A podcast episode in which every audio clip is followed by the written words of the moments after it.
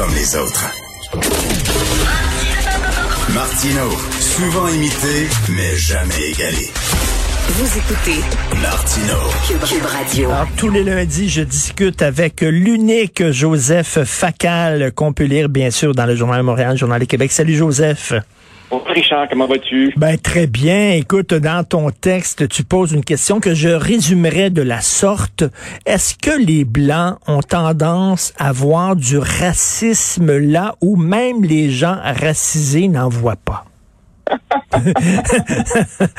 Tu sais, les, les, les, les gens qui euh, fabriquent le journal le soir euh, nous disent toujours que nos titres ne doivent pas dépasser 50 caractères. Alors, ce que tu viens de dire résume parfaitement ma chronique. Ce serait malheureusement un petit peu long pour en faire un titre, mais tu as tout à fait raison. En fait, euh, j'ai presque songé à un, moment donné, à un moment donné à reprendre le fameux titre de Molière, Les malades imaginaires. Ah oui. C'est-à-dire que nous serions tous, évidemment, des, des, des, des malades. Non, tu as tout à fait raison. En fait, ce que je soulignais euh, euh, ce matin, c'est que nous sommes tous, évidemment, ciblés par une opération assez massive de culpabilisation, sans nier, bien entendu, qu'il y a des problèmes réels de racisme dans nos sociétés. Et cette opération de culpabilisation, elle, fonctionne. on a maintenant des chiffres, gracieuseté de Statistique Canada, qui ne fait pas que du mauvais travail, qui montre évidemment que quand on demande à différents groupes de se prononcer sur la manière dont le Canada traite euh, les, les, divers groupes de la société, eh bien, ce sont les Blancs qui sont les plus sévères envers notre société. Et quand on va interroger les supposés opprimés, ben, eux, finalement, ils dépeignent un tableau tout en nuances. Oups, est-ce qu'on a perdu Joseph? Joseph, est-ce qu'il est là? Moi, je suis moi, je suis tout le temps là. OK, vas-y. Ben, écoute, ben c'est ça. En fait, j'étais en train de dire que quand on interroge les gens supposément victimes de racisme, en fait, eux, on, se rend compte que leur expérience en sol canadien, elle est plutôt globalement positive. Ils disent le pays nous traite globalement assez correctement. Euh, autrement dit, euh, si tu veux, le portrait général qui s'en dégage est beaucoup plus nuancé que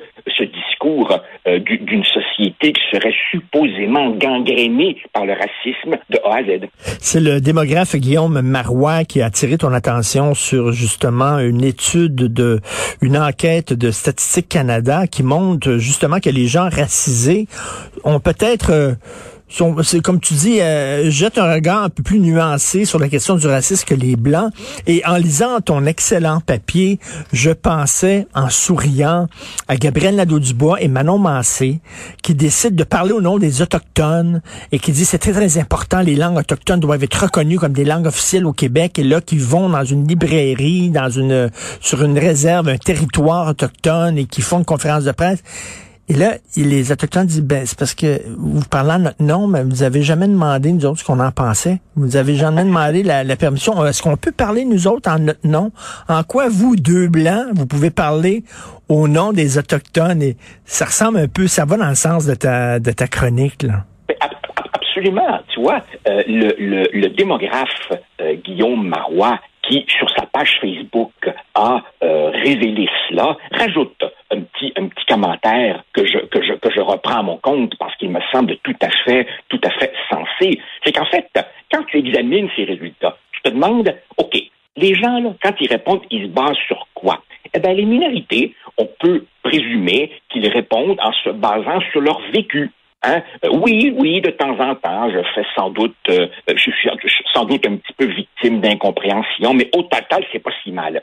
Les blancs, eux, qui dans ce sondage sont utilisés comme groupe de référence, ils n'ont pas le vécu des minorités, n'est-ce pas? Ils savent pas ce que c'est être une minorité, puisqu'ils sont la majorité. Alors évidemment, sur quoi ils se basent eux pour dire pour juger comment le Canada traite ses minorités? Ben, probablement, Richard, qu'il se base sur le discours médiatique véhiculé à propos du racisme. Or, quel est ce discours médiatique? Non, non, Richard, on ne va généralement pas tendre le micro aux minorités elles-mêmes. Non, généralement, ce sont des porte-paroles autoproclamés, élus par personne, mais qui disent parler au nom de leur communauté, ou alors évidemment, ce sont des, des, militants, souvent dans le milieu de l'enseignement, ou alors évidemment, ce sont la, c'est la coterie habituelle des chroniqueurs bien pensants, redresseurs de tort, et c'est eux, c'est eux, dans le fond, qui projettent cette image un peu woke, tantôt en version soft, tantôt en version hard, d'une société totalement gangrénée par le racisme.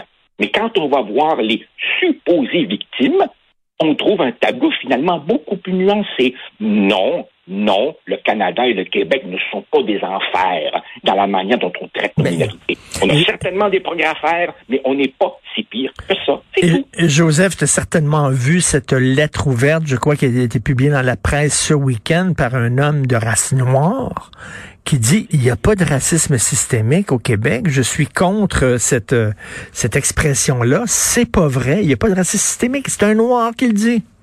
Oui, ben en fait, de, temps en temps, tu vois, de temps en temps, nos médias euh, laissent euh, passer, si tu veux, une note discordante, n'est-ce pas, dans la grande chorale de la culpabilisation collective.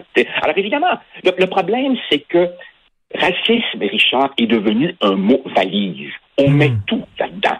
Euh, une joke plate, un mot, un livre. On mélange ça de l'authentique racisme sans aucune nuance, sans aucune mise en contexte. Alors évidemment, ça crée cette espèce de confusion où finalement tout devient du racisme. Par exemple, la moindre disparité statistique devient du racisme. Par exemple, on nous dit, oh mon Dieu, certains groupes sont surreprésentés dans la population carcérale. Racisme. Richard, sais-tu pourquoi ils sont surreprésentés dans la population carcérale? Parce qu'ils sont surreprésentés dans la criminalité. Hmm. Alors forcément, évidemment, ils sont plus nombreux à se retrouver en prison. Qu'est-ce que tu veux que je te dise? Mais, mais, mais écoute, c'est la même, la même chose, euh, par exemple, sur toute la question des musulmans face au dossier de la laïcité. On nous présente toujours des musulmans qui sont contre la loi 21, qui sont contre la laïcité, et ce sont toujours les mêmes, et surtout des femmes voilées. Et là, moi, lorsque je dis non, il y a des musulmans qui sont pour la laïcité, mais on les entend pas. On me dit, ben oui, ben oui, mais non, c'est pas, c'est totalement faux. Les musulmans sont contre. Ben non, mais il y en a, mais on les voit très peu dans les on les entend très peu.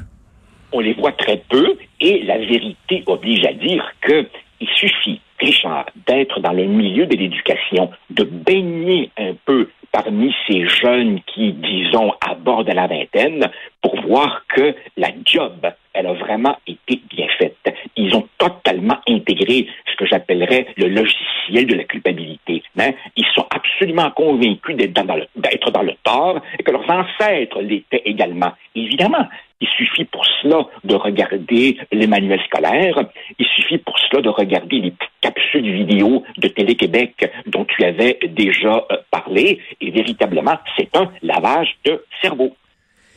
Écoute, si tu veux déprimer, va voir le nouveau James Bond. C'est tellement à la à l'image de notre époque. Alors là, on a, on a mis une, la nouvelle 007. C'est une femme noire, ok, qui est 007. Bon, et euh, ce personnage-là n'a aucune épaisseur, n'existe pas en tant que personnage. Ce n'est que la femme noire. Ok, c'est un statement. C'est vraiment là. Euh, je suis sûr que dans le générique, c'est écrit femme noire. C'est ça son personnage. Je suis convaincu, je suis convaincu que Joseph, qu'il y a des Noirs qui vont voir James Bond puis qui comprennent que James Bond, c'est un univers de blancs. Ce sont des Britanniques, c'est c'est des, des, espions britanniques. Bon, c'était conçu comme ça et qui ils s'attendent pas nécessairement à voir une femme noire handicapée comme comme 007. En fait, elle est là, elle est là pour, elle est là pour cocher la case diversité. Ben c'est tout. Voilà. Et, la vérité, Richard, c'est que je, dois te dire que tu as un petit peu euh, bousillé ma semaine de relâche parce que je m'apprêtais à aller voir le James Bond et là, évidemment, tu me fais modifier mes plans. Par ailleurs, par ailleurs, tu dis que toi, tu es un Roger Mooriste, n'est-ce pas? Oui. Tu fais ton Bond préféré. Alors moi, vraiment, tu vois, j'assume complètement ma condition de dernier dinosaure vivant du parc jurassique. Moi, je suis un Sean Connery ben all the way, et mon favori, c'est évidemment... J'hésite entre Goldfinger et Bon baiser de Russie, parce que c'est dans Bon baiser de Russie qu'on trouve, et là je vais achever évidemment d'être brûlé comme un hérétique, c'est dans Bon baiser de Russie qu'on trouve la Bond Girl la plus incroyable de toute l'histoire. Tu te rappelles cette fameuse... Avec un nom, avec un nom incroyable. Oui, oui, en fait, en fait l'actrice était italienne italienne. Elle n'était pas plus russe que moi, je suis congolais. mais, mais, véritablement, Bon baiser de Russie et Goldfinger étaient mes favoris. Pourquoi? Parce que Sean Connery, avec un clin d'œil, assumait complètement cette masculinité aujourd'hui décrétée toxique. Alors évidemment, je crois que toi et moi, on sera comme ça dans le vieux parc des nostalgiques à regarder des films qui seront de plus en plus Mais tu sais, ce qui est, ce qui est toxique, c'est ce qui est toxique. Hey, Richard, Richard, Richard, oui. un de mes amis vient, il y a un instant, de m'envoyer un courriel. Es-tu au courant que DC Comics, filiale de Warner, nous annonce pour novembre que la nouvelle bande de Superman, alors Clark Kent, sera dorénavant bisexuel. Nous n'arrêtons pas la marche de la civilisation. Et pourquoi pas non-binaire? Parce qu'il pourrait Ah, ben être, oui. il pourrait être Superman une moitié de la semaine et l'autre moitié de la semaine, il pourrait être Superwoman.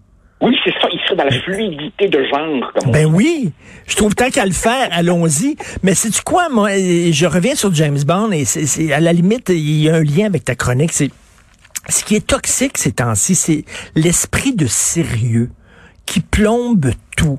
Et ce qui était le fun dans James Bond, c'était le deuxième degré, c'était le clin d'œil, c'était la finesse, c'était l'ironie, c'était bon la légèreté, etc. Et là, tu as un James Bond qui est à l'image de notre époque, c'est-à-dire plombé par cet esprit de sérieux où chaque petite décision a un impact politique. Il faut penser, est-ce qu'il y a des femmes noires? Oui. Est-ce qu'il y a des handicapés? Oui. Est-ce qu'il est bisexuel? Oui. Ah, mon Dieu! Mais en fait, Richard, c'est parce que nous replongeons, nous, on- nous replongeons dans des cadres sociaux structurés par ce qu'il faut bien appeler euh, une nouvelle, une sorte de nouvelle pensée religieuse.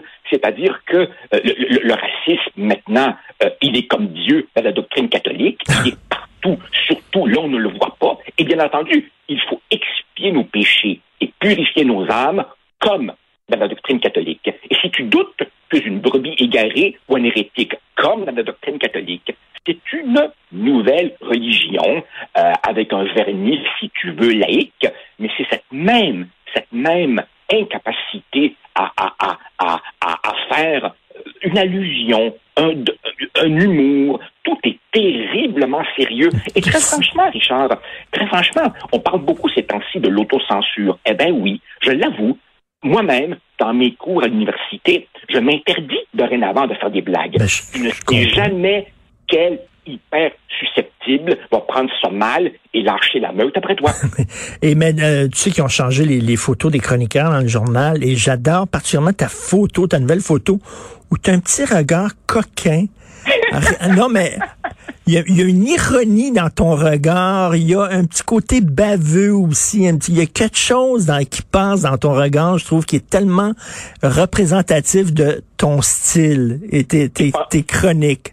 Donc, Et pendant combien de temps, pendant combien de temps pourrons-nous encore faire preuve d'un peu d'ironie? Enfin. Oh mon Dieu, c'est quand James Bond est même plus capable. Je te dis, vas-y, mais c'est sérieux en vierge, OK? Ça se prend pas là, pour un 7-up flat. Alors, euh, racisme, qu'en pensent les opprimés eux-mêmes? Un excellent texte, un autre de Joseph Facal. Bonne journée, Joseph.